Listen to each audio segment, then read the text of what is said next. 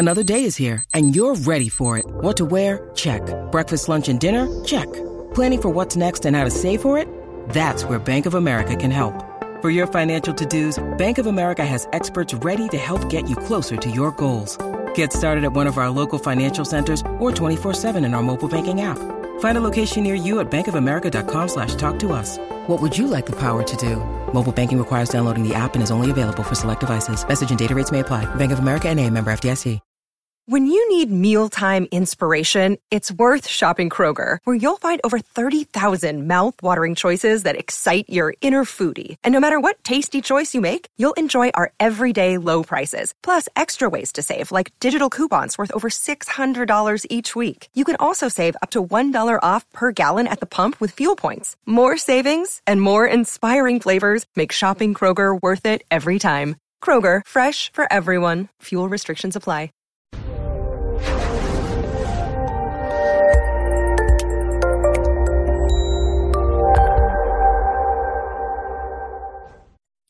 This episode was pre recorded as part of a live continuing education webinar. On demand CEUs are still available for this presentation through all CEUs. Register at allceus.com slash counselor toolbox. I'd like to welcome everybody to today's presentation Dialectical Behavior Therapy Techniques Emotion Regulation. We are going to start out by reviewing the basic premises of DBT. And the reason we're doing that and we're only going to do it in this one is because obviously emotion regulation we're starting kind of at the beginning. But we want to go over what is the theory underlying a lot of what we're going to talk about. We'll learn about the hpa axis and this isn't something that linehan talks about in dbt but it is important for understanding our physiological stress reaction. We'll define emotion regulation identify why emotion regulation is important and how it can help clients, ourselves, staff, yada, yada. And we will finally explore some emotion regulation techniques. There are things besides just preventing vulnerabilities that we can provide to clients um, to help them regulate their emotions prior to moving into that distress tolerance um, realm of skills and activities. So, basic DBT premises everything is interconnected. When you get up in the morning, if you're having a bad day, you know, you didn't sleep well, your back hurts, you're cranky, you got a lot of stuff to do, it's raining outside, you know, yada, yada, yada, you're noticing all the negatives. Your thoughts may be more negative. You may be more likely to notice the negative. You may be more likely to have what we com- commonly call a bad attitude.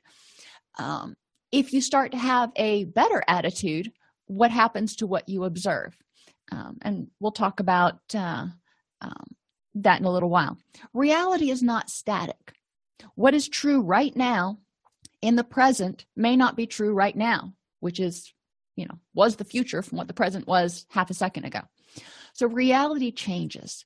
When we look at a situation when we look at an event we're looking at how am i reacting and what is my feeling about this situation right now you know we can learn to change where we're at but with the information i have right now what's going on?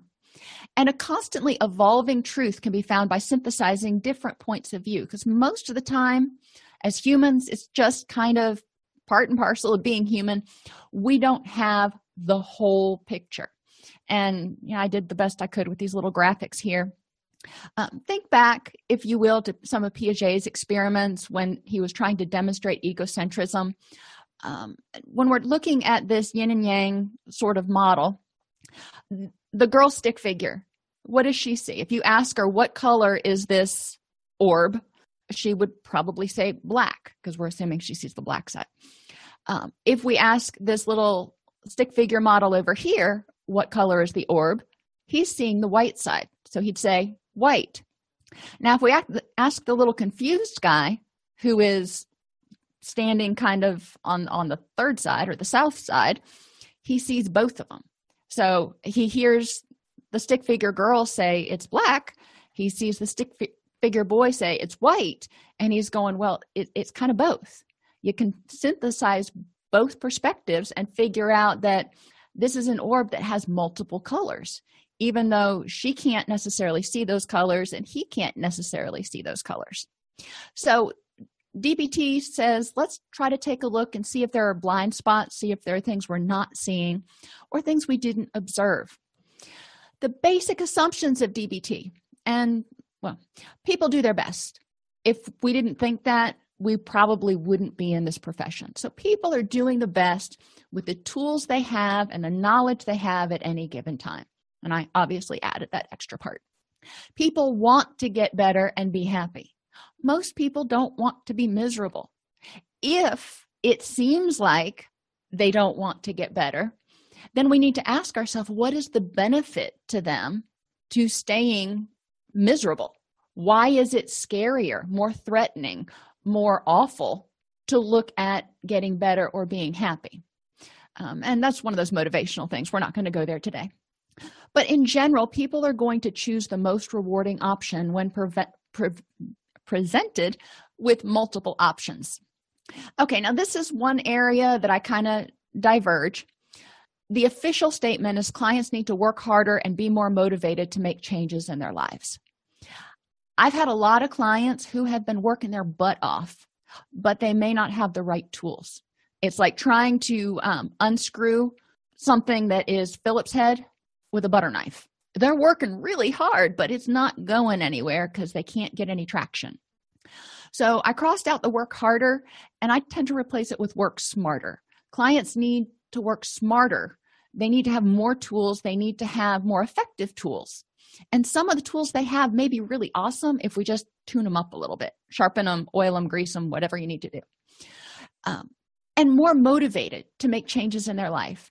And you're saying, well, they're in therapy, they're coming here for whatever reason, they're why aren't they motivated to make changes? Well, again, let's look back at motivation. What's the most rewarding choice? If they've tried to make changes before and it hasn't worked out and they've been told that it was their fault, they were being resistant, or, you know, they were blamed in some way, or they just felt disempowered, you know, what's going to make them motivated to try to do that again? Please let me run the gauntlet again. Most people don't want to do that. So we need to help clients work smarter, understand that they are working hard. Um, and they need to continue to do so. And we're going to help them get more effective tools. And we need to help them get more motivated. We need to help them see that this time it's going to be different, maybe just a little bit different, but this time we're, we're trying something new. It may be different. Even if people didn't create their problems, they still must solve them. Yep. You know, if you grew up in a dysfunctional household, you didn't create that problem, but it is negatively impacting you today. So you're going to have to fix it if you want to be happy, which obviously is the whole goal. The lives of suicidal or addicted people are unbearable. Um, and when, when, when we're talking about DBT, we're generally talking about people who are highly emotionally reactive. Um, and suicide, self harm, those behaviors are a way at this point that they're trying to figure out how to tolerate what seems like an unbearable situation in their head. Addiction is much the same way it provides some relief from something they feel they have no control over um, people need to learn how to skillful live skillfully in all areas of their life well yeah um, because every area is in, interconnected. If you're really stressed out at work do you just leave work go home and you are not stressed out anymore? No that's not the way it works. It would be great if it did but it's just not. Even if you don't take all your stresses of work home with you it has taken a toll on your energy level. So when you get home, you're more vulnerable to emotional upset or just falling asleep on the couch at 6 p.m. or whatever it is. So we need to help people learn how to live skillfully in each area so the exhaustion or negativity or whatever it is from one area doesn't bleed over into the other area. So we need to learn how to juggle stresses in all of our areas to prevent vulnerabilities and people cannot fail in treatment when someone relapses when someone you know backslides whatever word you want to use i look at it as a learning opportunity. I say okay you made a different choice than we wanted you to make a different choice than you were hoping you would make. So let's learn from it and figure out why that was the more rewarding choice than what was on your treatment plan the goal that you're working toward. Why what happened? What were you more vulnerable? So you, didn't choose the newer behaviors because they weren't as readily available. Let's use this as a learning opportunity to figure out what's going on. It's not a failure. It's a learning moment or a teachable moment. So what is emotion regulation? Emotional dysregulation we'll start out there results from a combination of high emotional vulnerability. So you've got somebody who is kind of um, reactive extended time needed to return to baseline. So they when they get upset it takes them longer to de-escalate and get back to baseline. And an inability to regulate or modulate one's own emotions. So i want you to think about some time that you've been driving on the interstate and you're just driving along cruising along and heaven forbid if this has happened i hope not. Um, but if it did you can probably just relate um, a semi comes along and runs you off the road onto the shoulder. And oh my gosh you get onto the shoulder your legs just are going like this. You can't even press the gas pedal because you are so stressed out. You're gripping your knuckles are white from gripping the steering wheel so tight. Your heart's racing you're breathing fast. You're in full out fight or flight mode. So you went from a one on the stress meter you know kind of cruising along aware of the fact that you need to be cognizant of dangers to a five of oh crap that could have been really really bad. All right. So you take a couple deep breaths. You your breathing goes down a little bit. You get to the point where you can actually press the gas pedal and you pull back out onto the highway. Now are you returning back to baseline and just like la-di-da po- putting around like you were before? Most likely not. Most likely you're a little bit more on edge and you're checking your back rear view mirror more often. You're looking back making sure nothing's in your blind spot more often. So you're not returning to that same level of less stressedness if you will. You're staying a little bit elevated because your brain is gone. You know i thought it was kind of a safe situation but i'm realizing now that not so much. So i'm going to keep you on higher alert and it's going to take longer for you to return to baseline because you're looking for those threats now. You're you're much more aware that it could happen. People who come from invalidating environments people who are regularly chronically stressed they're constantly looking around for anything else that is going to threaten them anything else that's going to stress them out. So they're not going from a one to a five back down to a one again. They're going from a one to a five back down to a two and then back up to a five and then oh now we're only going down to a three. It's it's that stress is ramping up. So we need to figure out how to help people de-escalate get back down to that one and realize okay i got this. That was a really unpleasant situation but i got this now. Emotional vulnerability refers to the situation in which an individual is more emotionally sensitive or reactive than others or than they normally would be. You know some people this is kind of and when we're talking about personality disorders this is you know pervasive. When we're talking about someone who has been under a bunch of stress for 6 months this may be a situational sort of thing that we need to help them figure out how to get out of but it may not be something that is completely and utterly pervasive in any event when you are stressed you know you're already kind of on edge and something happens do you react the normal way that you normally would if you were just like sitting there and going oh, oh well okay let's figure out how to handle this or does it throw you up sort of into the stratosphere and for a lot of people with emotional dysregulation when they're basically their relaxation is the brink of chaos. So they're standing there teetering and they're going, okay, I cannot take one more wind or it's going to push me over. And then they calm down, they get upset and they're kind of on free fall for a while. They get their balance again, but then they're still right there on that precipice. They never come all the way down. So, what we want to look at is what's going on with, with these people that's making them more reactive, that's making them more alert and more um, hypervigilant to stresses and stressors. Some of these may be because of differences in the HPA axis, which play a role in making people more vulnerable or reactive. And we're going to talk about the HPA axis in a minute. environments of people who are more emotional reactive are often invalidating and what does that mean well take jane jane has had a heck of a two year period you know there's just been death after death a job loss um, she lost her home she's living in in an apartment right now that she's not happy in you know yeah you can just pile stuff on okay? Um so uh, jane's really struggling right now. She's holding on and really trying to do the next right thing. She's trying to make make ends meet trying to do what's right by her kids. She's feeling really stressed out. And then something happens. Something that most of us would react with a two you know? It's annoying but it wouldn't throw us into utter chaos. Well jane's on that precipice. Jane's already at a four maybe a four and a half depending on the day. So when this happens that just that two puts her over. On a scale of one to five that two puts her at a six and a half which is in free fall. But people may not understand that. They may not understand what's going on in jane's life and they're like this is not that big of a deal why are you just totally overreacting which makes jane feel guilty feel self-conscious and feel misunderstood so then she feels isolated and rejected and we've talked about um, basic fears being rejection, isolation, failure, loss of control, and the unknown. Well, Jane's kind of experiencing all of those right now.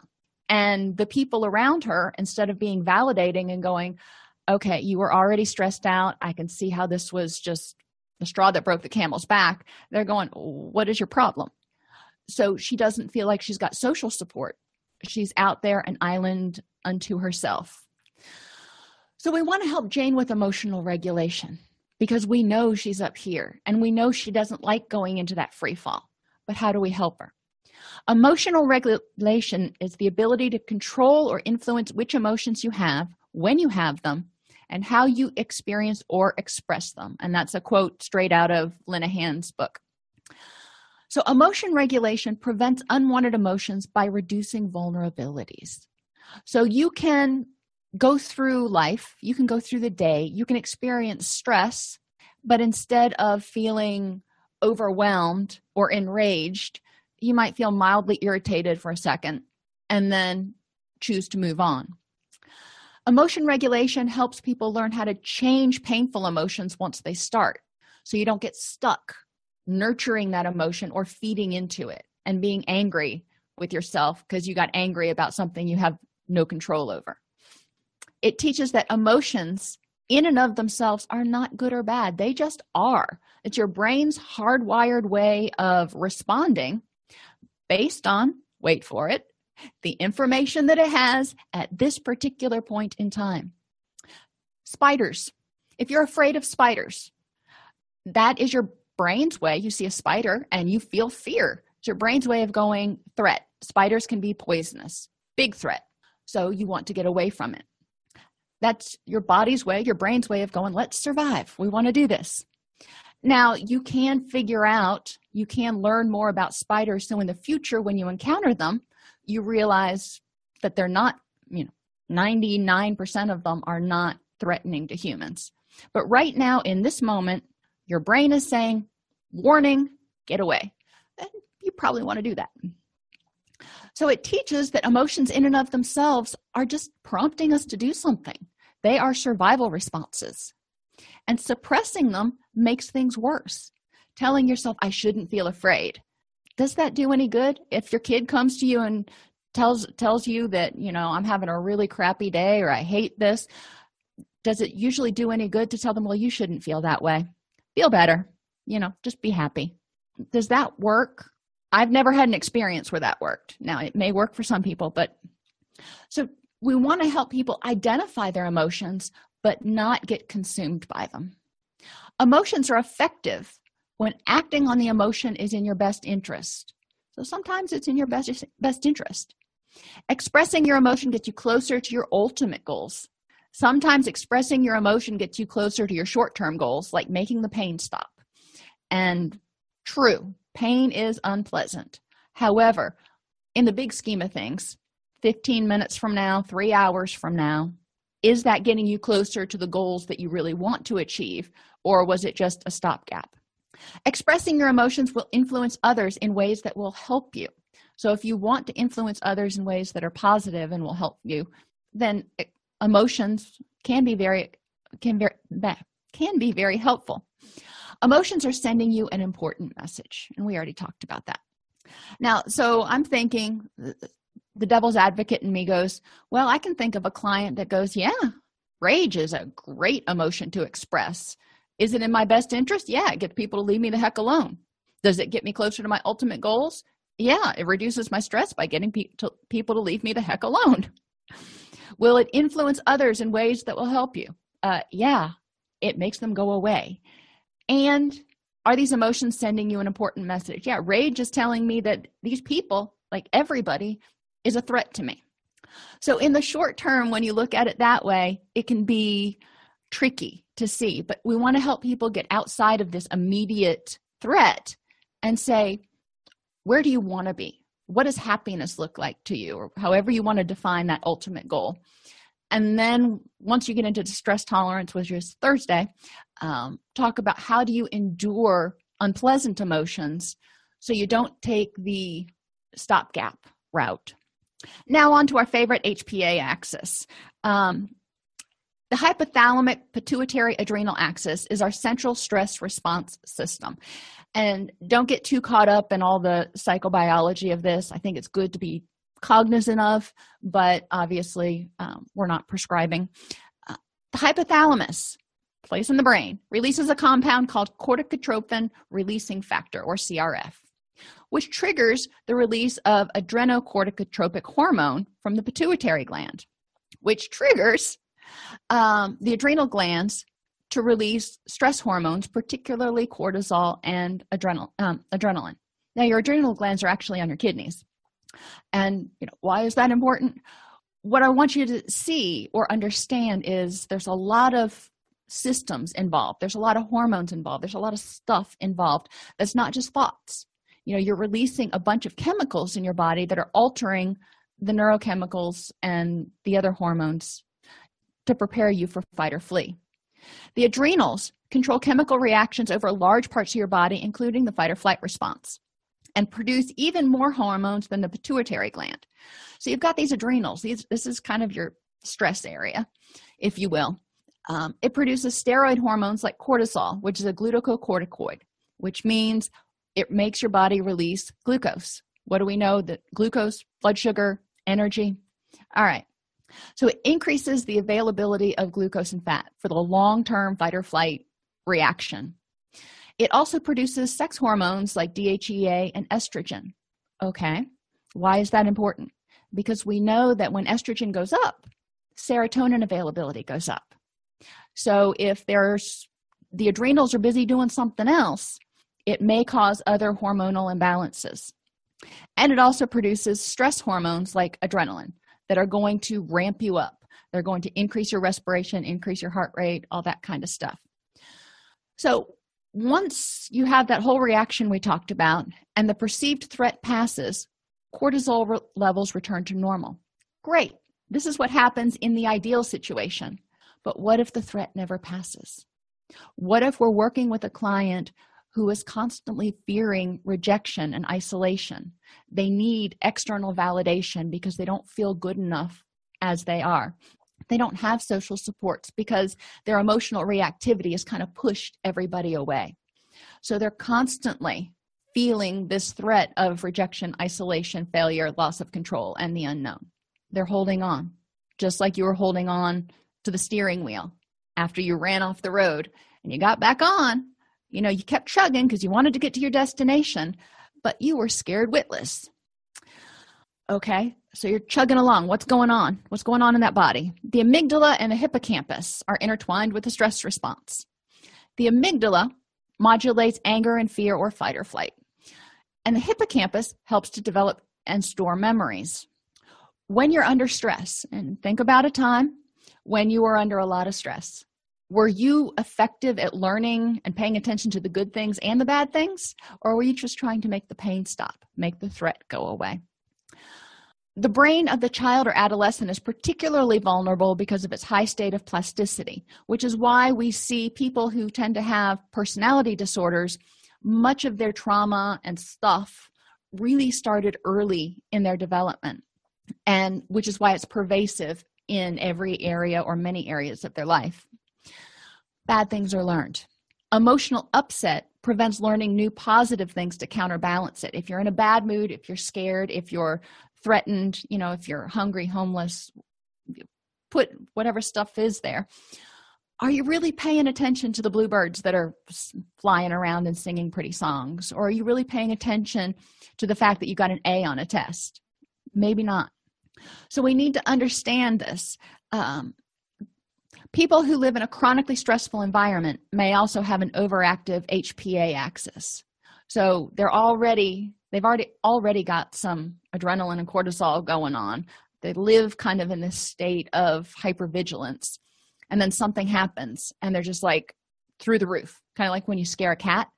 Um, what happens to the brain when there's a chronic threat to safety and a constant underlay of anxiety? This constant undercurrent as it learns your brain forges synaptic connections from experience and prunes away connections that aren't utilized. People who feel a lack of control over their environment are particularly vulnerable to excessive stimulation of the stress response. Now it's not just children. Abused and neglected children pop right up there but abused and neglected adults. Think about a client that you've worked with who's been in an abusive relationship for years does she have all the, happy connections? Or is she pretty much terrified exhausted and stressed out most of the time? Adults with anxiety or depressive disorders it doesn't even have to be an abusive or neglectful situation. If you have someone that forever whatever reason has clinical anxiety or depressive symptoms they are in this state of constant threat and constant upheaval if you will. So they're not seeing they're not able to learn and take in as much of the good stuff. So there's more bad stuff coming in. They're paying attention to more of the bad stuff or unpleasant stuff. The synaptic connections that form the foundation of people's schema of themselves in the world become skewed towards the traumatic event at the expense of a synaptic network based on positive experiences and healthy relationships. So we have this client here, and these are her negative experiences. She has a lot of them, and she's got these going through her head a lot. And it's not, they don't just go away. Whenever she meets somebody, and she's like, Well, they're going to leave me. Whenever something happens she feels isolated and alone she may fear so she's got really strong connections to those past memories and past experiences and when you're in the midst of all this there's not a lot of happy stuff and even when she appears happy a lot of times she's faking it she's not seeing and remembering all the happy stuff she just wants to avoid the pain um, another example i could give you is think about a uh, city planner now, a city planner only has a certain budget, just like we only have a certain amount of energy. The city planner looks and says, What roads, what connections between cities get the most traffic? And let's devote our resources and strengthen those connections because we know we've got all kinds of traffic going over there. And those roads that really aren't traveled, those back roads, we don't need to pay much attention to them right now because we need to make sure that those roads that are used the most are strong that that's the best analogy i can give without putting out strings and everything else but so the hypervigilant state activated activated by the stress response d- disrupts our ability to focus and learn. You know we're just trying to not die. We're trying to not be consumed by pain. It imp- impairs the ability to form new memories and recall information due to the physiologic changes in the hippocampus. It's not time to learn and process and do all that kind of stuff. Have you ever tried to study for a test when you had 16 other things going on that you were stressed about how well did you remember this stuff over here? Sometimes people relate things to prior experience well most of the time. So maybe they've had a lot of dysfunctional relationships and they start to get in a relationship. Which side is going to be triggered? The negative memories or the positive memories? And then you have somebody who maybe has had some positive relationships. They start to get into a relationship and they remember some of the positive because there have been some really good relationships but you know they may remember the negative too but most likely they're going to remember more strongly the positive So, what's their reaction going to be? If we're trying to help our clients develop a healthy support system, we need to help them address some of those highways that are going towards the negative memories. Emotion regulation is transdiagnostic or useful with many disorders. It helps people increase their present focused emotion awareness. It says, right now, right here, right now, what are your feelings? What are your physical sensations? What are your thoughts and what are your urges? It helps people increase cognitive flexibility because it helps them kind of step back and take a look and say, okay, what are my options? Let me step back from being intertwined with this feeling and go, okay, I feel angry. Got it.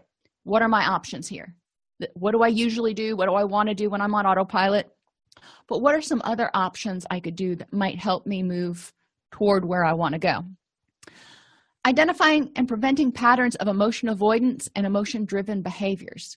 We don't want to get in the situation of constantly trying to avoid unpleasant emotions by lashing out, by hurting ourselves, um, or by doing things reactively. When I feel this way, I must smoke a cigarette. I must cut myself. I must fill in the blank. We want to help people find alternate ways and be able to step back and say, that is an option. Is it the option I want to choose today? Increasing awareness and tolerance of emotion related physical sensations. Sometimes these physical sensations are just so powerful and so overwhelming. And sometimes the rush of adrenaline and that foggy, wibbly wobbly feeling you get in your head when you have just adrenaline coursing through your veins is so overwhelming um, that people don't know what to do with it and they're afraid it won't stop. So let's help them increase their awareness and tolerance of this, help them understand that it, it passes, and use emotion focused exposure procedures when they get upset. Help them think about things in group, in session, that get them a little bit revved up. You know, we don't want to precipitate a full scale crisis or talk about something that happened last week that got them upset and let's apply these procedures. Emotional behavior is functional. To change the behavior, it's necessary to identify the functions and reinforcers of the behavior. So when they did it, you know, let's talk about cutting because, you know, that is, is one of those behaviors that we see or self injury. It's what is the function of that behavior? Cutting or self injury is a way of inflicting physical pain where the person has control and they focus on that and they feel a sense of mastery. When the stuff going on in their head feels completely uncontrollable and intolerable. It diverts their attention and it also is something that they they can control how much pain they're in. Um, so that's how it's functioning. Now is that our, the best response we want? No. But we can see why somebody might engage in that behavior. What reinforces that behavior? Well when they do that not only do they get a reprieve from this emotional turmoil that they don't feel like they can touch or control or do anything with but their body also releases endorphins. It releases natural painkillers to kill that physical pain which makes them feel a little bit better. So they've got kind of a double whammy on reinforcers there. So we understand that now we need to find something else that they can do and help them figure out how to tolerate the turmoil. Emotions function to communicate to others and influence and control their behaviors and serve as an alert or an alarm to motivate one's own behaviors. So let's talk about the first one communicate to others. So I'm communicating to around, around me, the people around me, through my emotions, what's going on. If I'm angry, I'm lashing out, I'm going to influence people's behavior and they're probably going to back off. If I am sad or crying or scared, that might bring them closer and in a more supportive sort of thing. Um, you know, again, you've got to look at some of the behaviors. Self injury can elicit a caretaking response. But these emotions, before somebody actually starts acting out the behaviors, the emotions serve as a cue that, okay, Sally is getting ready to go into free fall. So they can start reacting sooner. And it serves as an alert or an alarm to the person to motivate their own behaviors. If you know you're on the precipice, if you know you're right on the edge, of being vulnerable, being cranky, being real irritable that day, it can motivate your own behaviors to figure out how to reduce some of your vulnerabilities.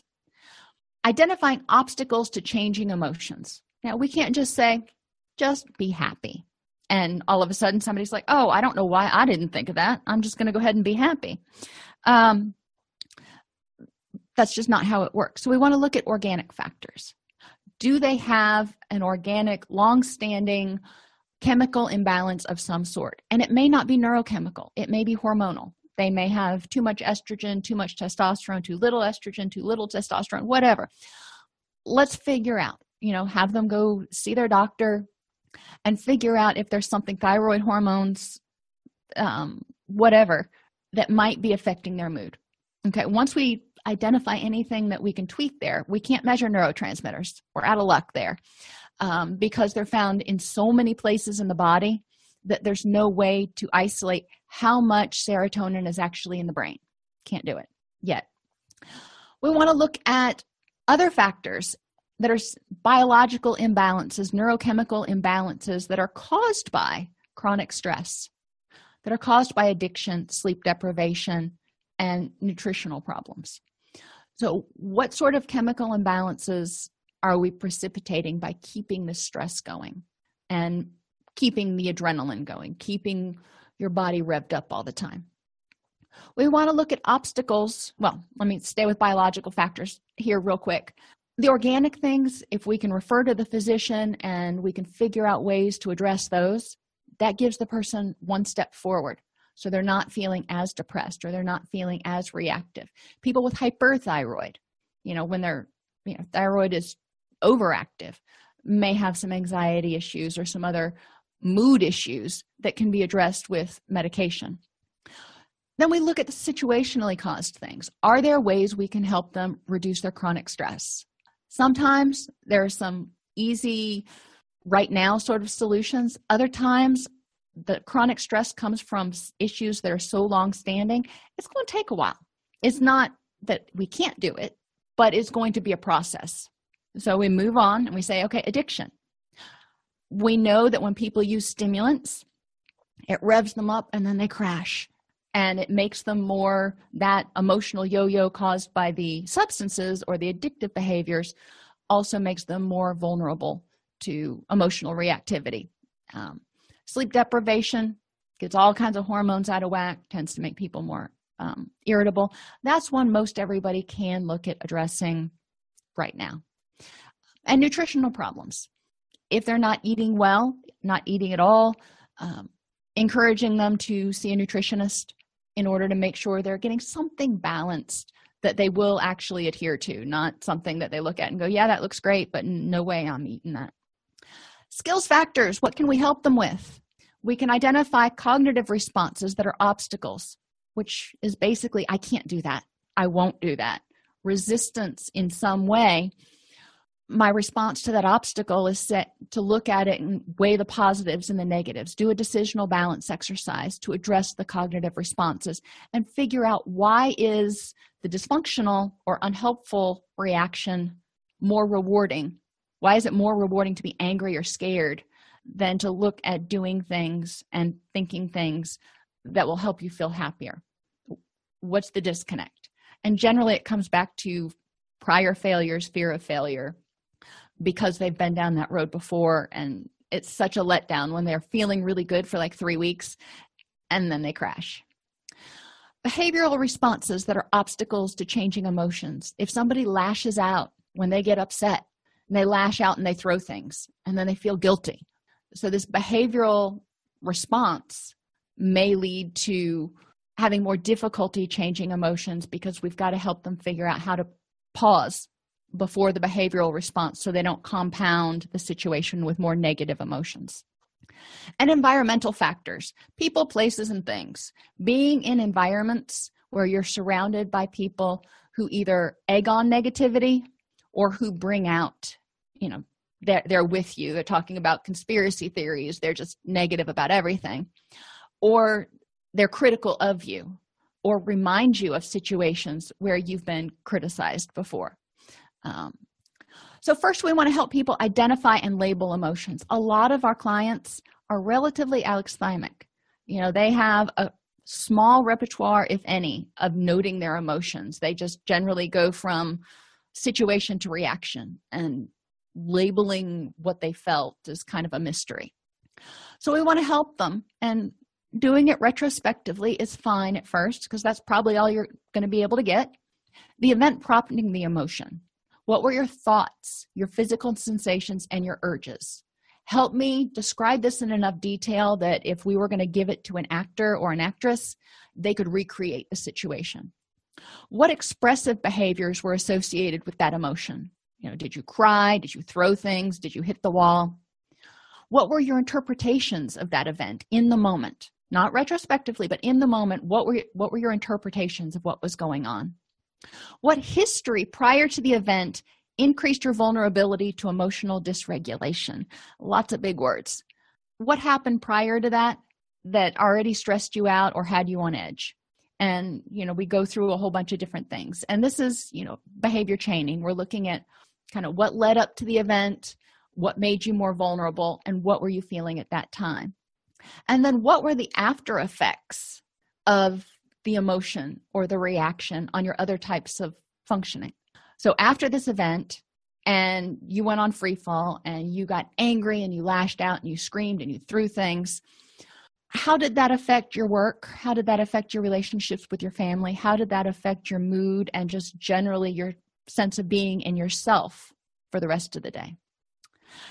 Changing unwanted emotions. Okay so we've started labeling them. We figure out what we're feeling. We figure out that, yeah, when we feel that way, we act in ways that, you know, make us feel worse afterwards. What do we do about it? Let's change them. All right, we already talked about the obstacles and we're trying to address those, but in the moment, check for facts. Ask yourself, what are the facts for and against my belief? If you believe that someone did something to be antagonistic towards you, Okay. What was their motivation? What are the facts for and against that? Also, ask yourself is this emotional or factual reasoning? Am I making a decision based on how I felt? I felt attacked, therefore, I must have been being attacked. Or facts. You know, I felt attacked, yes, but that was because this person said A, B, C, D, E, and all of those were very attacking, and I felt like I needed to defend myself. So those are two check the facts sort of steps. Or, and you can go with problem solving. So let's change the situation that's ca- causing the unpleasant emotion. Like I said with spiders, in the moment, you may not have enough information to not feel scared. But maybe your spouse really loves hiking and camping and you want to go, but you're afraid of those darn spiders. So, how can you change the situation? So spiders don't trigger that same reaction. Increase knowledge um, increase exposure. There's a lot of different ways. But problem solving says okay what can i do so my reaction my correct reaction is not one of threat or anger but it is one of at least mild acceptance. Prevent vulnerabilities which helps reduce reactivity. If you are 100% you know you get up and you're like oh this is going to be a good day today. Things that come your way are probably going to roll more like water off a duck's back than smack you upside the face like a mud pie. So we want to prevent vulnerabilities. Turn down the stress response because when you're not when you're not up here already then you know you can fluctuate a little bit more. And they help the person be aware of and able to learn and remember positive experiences.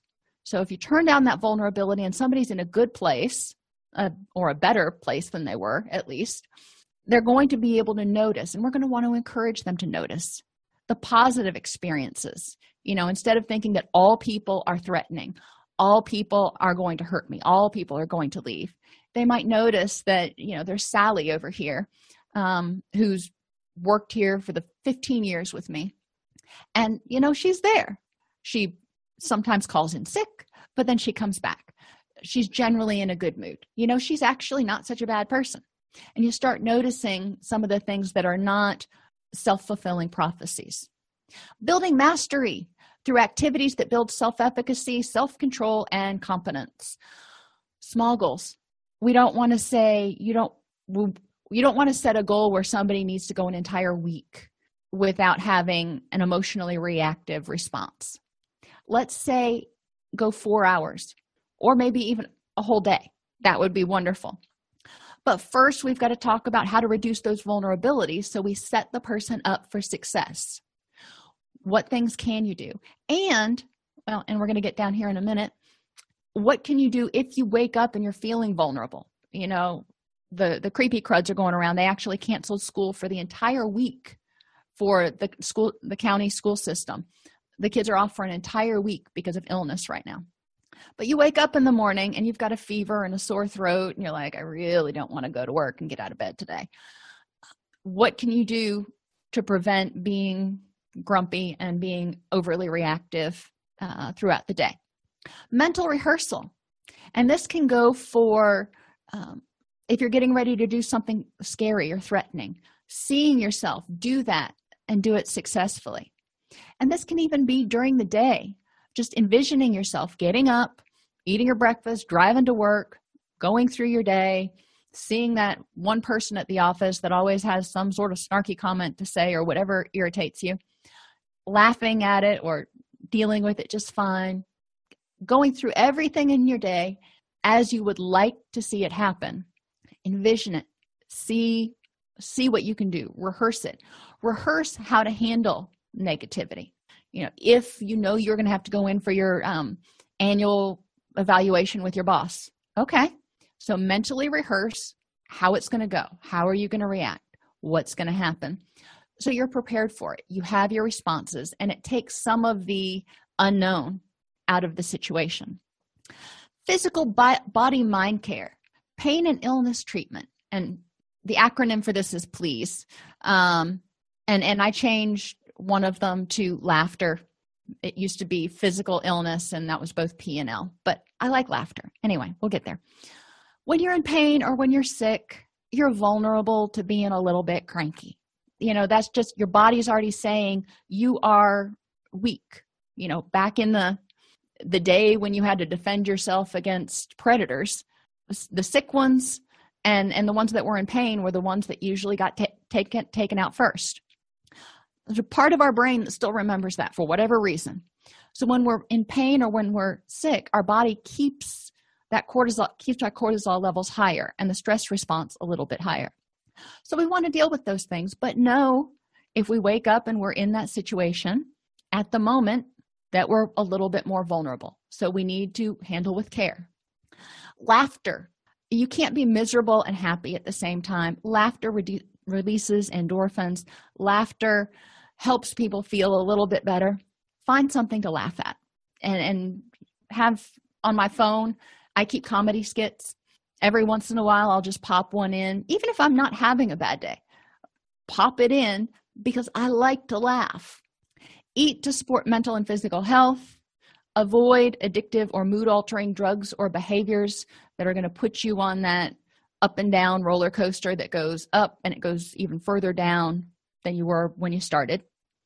Get adequate quality sleep and exercise. Exercise also helps increase serotonin and release endorphins, which helps people be in a better mood. Mindfulness is non judgmental observation and description of the current emotions. And we're not going to really go deep into this right now. There's another class on mindfulness, and you can also Google it.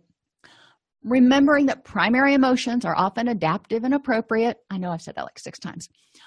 Much emotional distress is a result of your secondary responses. Shame over having it. I shouldn't feel this way. Anxiety about being wrong. You know, maybe maybe this is the wrong way to respond or you know, what if I'm wrong about this?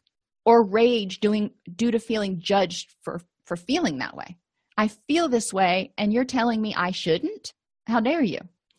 So, mindfulness is kind of an exposure technique because it helps people identify that, yes, I feel that way, but it helps them learn to step back and figure out how to not judge that and just go, okay, I feel that way. Better, worse, whatever. That's how I feel. Exposure to intense emotions without negative consequences, that non judgmental acceptance, just going, all right, it is what it is, extinguishes the secondary emotional responses of feeling guilty about it or feeling ashamed or angry at yourself for being angry. So think of it this way. And if you can't see this one, it was the best Bruce Lee picture I could come up with. Scenario one is an unpleasant experience. The person has an unpleasant emotion, then feels guilt, shame, or anger for feeling that emotion. So instead of having to deal with one emotion one on one, now you're having to fight four different unpleasant emotions. And you start acting to try to stop the avalanche of negativity in the absence of adequate skills. Now, Bruce Lee, he was able to take out four or five at a time. But most of us, you know, we would be beaten because all of these at, um, adversaries would be coming at us and we would be building on them. In scenario two, and this is where we want people to get, they have an unpleasant experience, which is part of life. They identify the unpleasant emotion.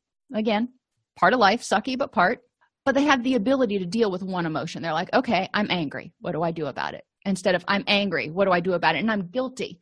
And and I'm, you see how, you know, she's got this. She can take that one emotion. So what we're helping people do is uncomplicate, if you will. Emotional dysregulation is common to many disorders. People with dysregulated emotions have a stronger and longer lasting response to stimuli. You know, they're already kind of um, stressed out. They're already hypervigilant, if you want to say. They're already wound up a little bit. And then something happens and it amps them up. Now we have a scale of one to five. If they're already on a four and it amps them up two points, they've fallen off the scale. They're in free fall. So we need to understand that what we perceive as an excessive emotional reaction, they may not have been starting from the same place that we were. We're starting from a one. If they're starting from a four, you know, then their reaction to the same thing may seem pretty reasonable. Emotional dysregulation is often punished or invalidated and increases hopelessness and isolation. Emotional regulation means we help people use mindfulness to be aware of and reduce their vulnerabilities. So we help them take it so they're not at a four, they're maybe at a two. You know, they're in therapy for a reason. We're going to help them work on the other stuff and get them down to a one. But right now, let's help them figure out ways they can take down their stress response, take down their just underlying anxiety and stuff. Identify the function and reinforcers for current emotions. When they happen, let's understand where they came from because they're functional. Do that chaining worksheet. Check for facts. Okay, now that I know how I feel, I know what my re- reactions are, I know what my thoughts are, I know what my urges are.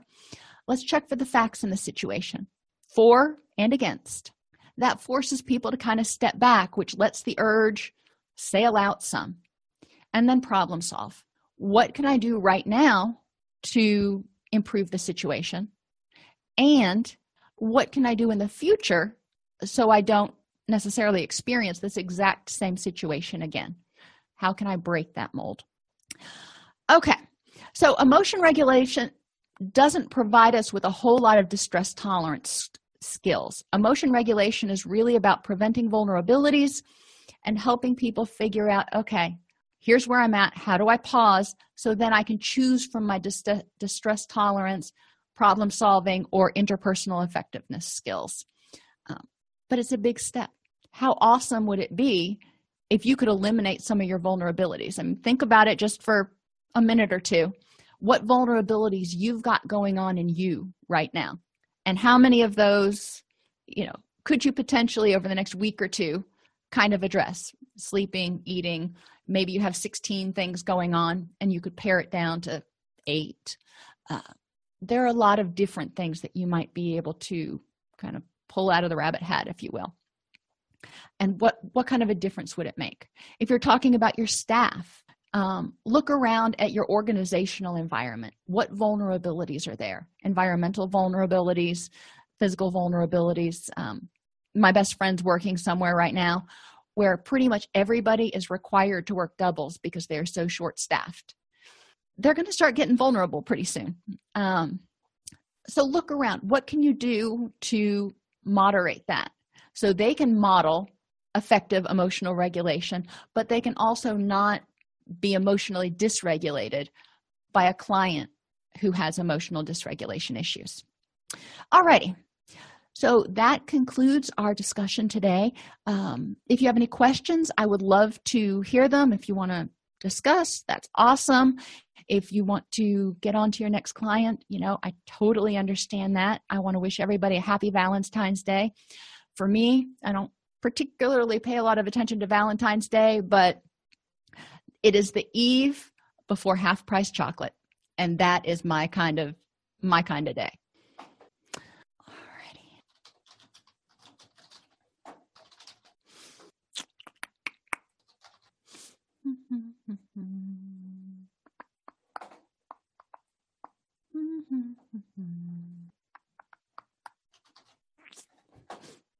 If you enjoy this podcast, please like and subscribe either in your podcast player or on YouTube. You can attend and participate in our live webinars with Dr. Snipes by subscribing at allceus.com slash counselor toolbox.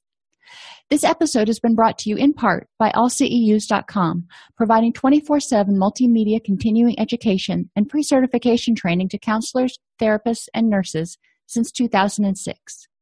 Use coupon code Counselor Toolbox to get a 20% discount off your order this month.